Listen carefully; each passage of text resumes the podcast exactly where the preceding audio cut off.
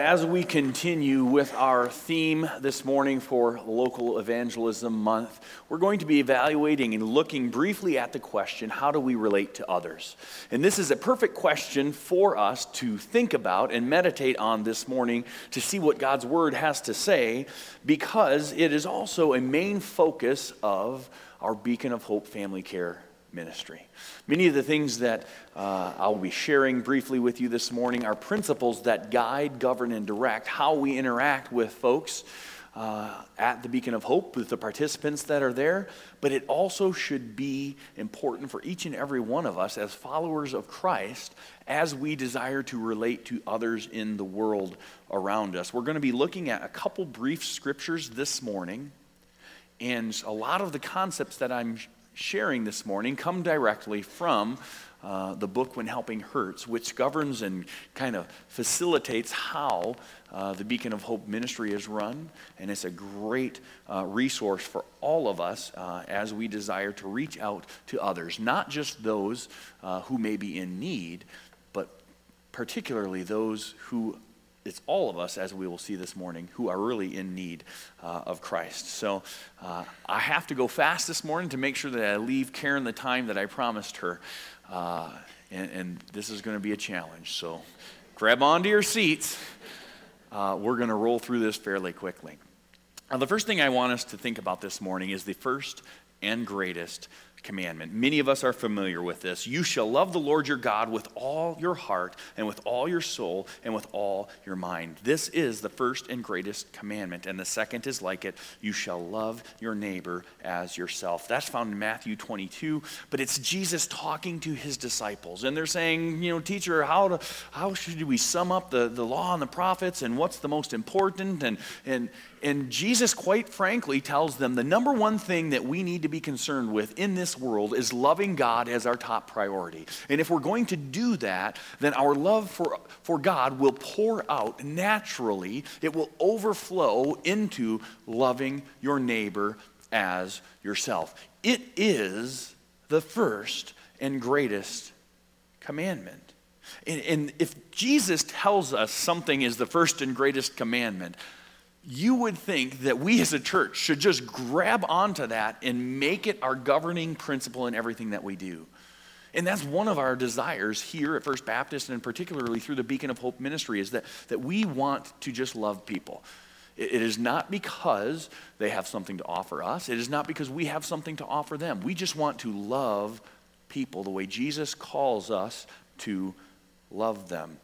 And it's interesting to me that, that as Jesus gives this command, he sums up all the law and gives us the greatest commandment in simple, easy to follow terms. And I say that it's simple and easy to follow. But the reality is is that loving others is one of the greatest struggles that each and every one of us has. Because of our own selfish nature and our own flawed, sinful selves, and the old man that without the Holy Spirit of God living in us battles and wars within us each and every day, you and I will struggle to put others first and make them a priority in our life. But God, through Jesus right here in the flesh, commands his disciples and thereby us to make this the top priority in our life. But the reality is, is that when we look around us, it is easy to see from our culture that we live in right now, in every culture that has ever existed, our world is broken because of sin. And what I want us to, to think about, and this is where when helping hurts is very beneficial for us, is that the first thing that it tells us is that because of sin, because God is holy and perfect, when sin came into the world, our relationship with God is broken. Sin causes a broken relationship with God because He is holy, perfect, holy and perfect, and can't even look on sin, and we are flawed, sinful beings. By nature, God cannot have a relationship with us anymore. That is, that is the consequence of sin when it came into this world. But not only is our relationship with God broken, but ultimately our relationship with self is also broken.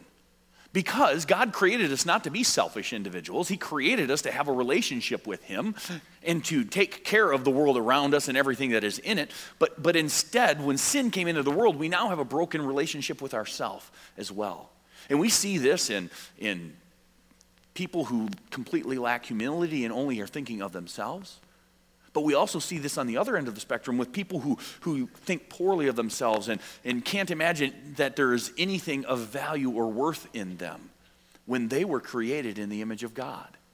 Their being is intrinsically bound up in being the imago Dei, the very image and nature of God, and yet because of sin, we, we can't see that. And so, so we struggle with, with, with self image and all of those kinds of things and, and just the brokenness that we see in humanity. And it's, we see it in our relationship with God, but we also see it in, the, in our relationship with our own self.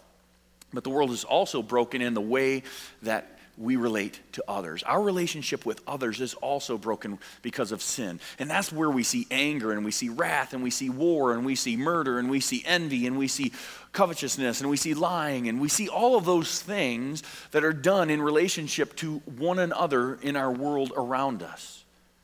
And, and it's easy to look in our world around us and see that kind of brokenness.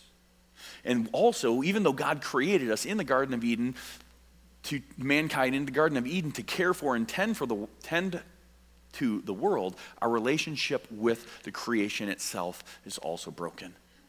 We see weeds and we see all of the horrible things that make me not ever want to grow gardens and not have to do that kind of thing. We see all of that, and, and, and we see that. That's what Genesis said was going to happen. And so, this is the evidence that we see in our world around us. Do we see the brokenness in our world?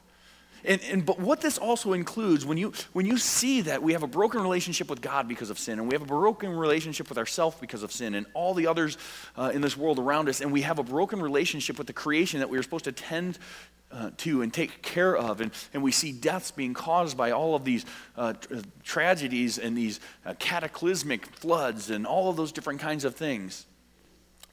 What that also means is that our, systems in our society are also broken because they're created by fallen, sinful people. So, our economic systems, our political systems, all of the systems that humankind can make to try to regulate and govern ourselves, they're also broken as well because of the sin that is in us. But the beautiful thing is, is that the gospel came to change all of that. Jesus Christ came to die on the cross for my sin and for yours so that our relationship with God could be restored. And we could have a relationship with Him as our Heavenly Father. He would no longer look at us as objects of wrath, but instead, he poured that wrath out on his son, Christ Jesus, who took the penalty for our sins, so that he could look on us and call us his children and see us as loved and see Christ's righteousness instead of our own. That's the beauty of the gospel message. And then when Christ did that, he restored our relationship with God. And that allows us to have a right understanding of who we are. Yes, we are by nature sinful people. But because of the image of God that is in us, and because Christ died for our sins, we have the opportunity to have that relationship, and we can have a right relationship with ourself. And that leads to a beautiful relationship with others and all of creation. That's the beauty of the gospel. And ultimately, what I really want us to focus on briefly in here is that you know yourself. You are a broken sinner in need of Jesus. And if I'm truly honest with myself, every day of my life, when I wake up, I know I am a broken sinner in need of Jesus. We're fond of quoting Romans 3:23 for evangelism, all have sinned and fall short of the glory of God. And usually when we're thinking about that, I think oftentimes what we're doing is all of those people have sinned and fallen short of the glory of God. But the reality is, is I'm part of that all.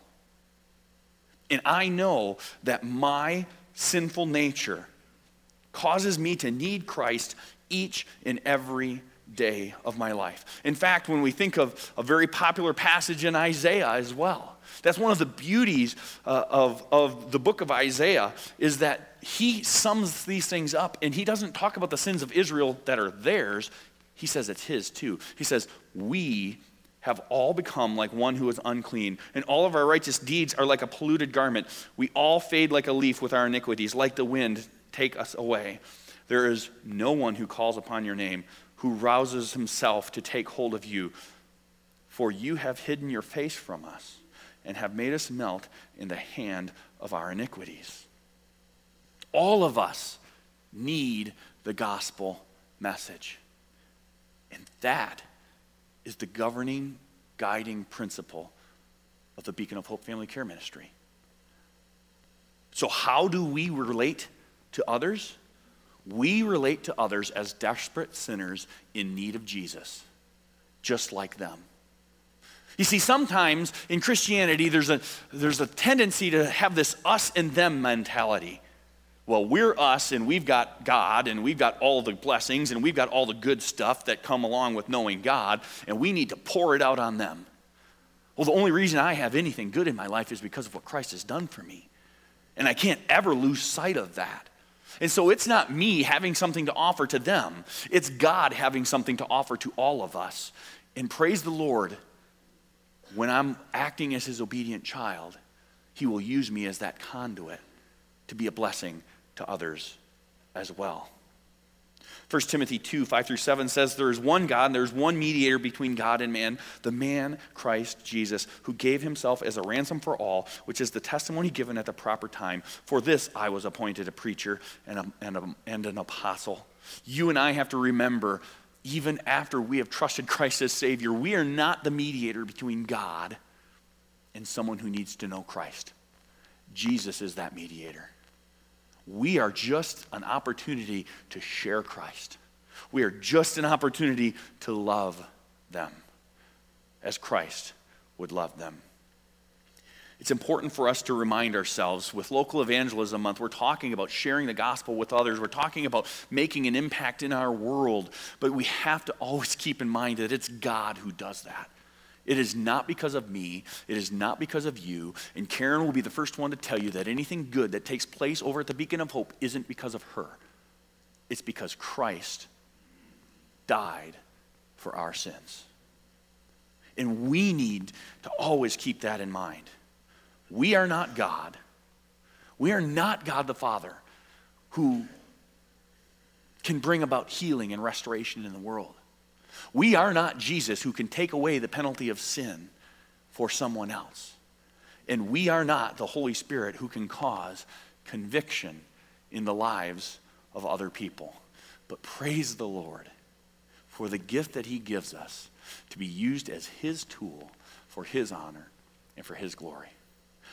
This morning, when Karen is sharing some of the things that are going on at the Beacon of Hope, I want us to be mindful of the fact that God is doing a great thing there. But just as much as He's at work through the beacon of hope, He wants to be at work through you if you are His child.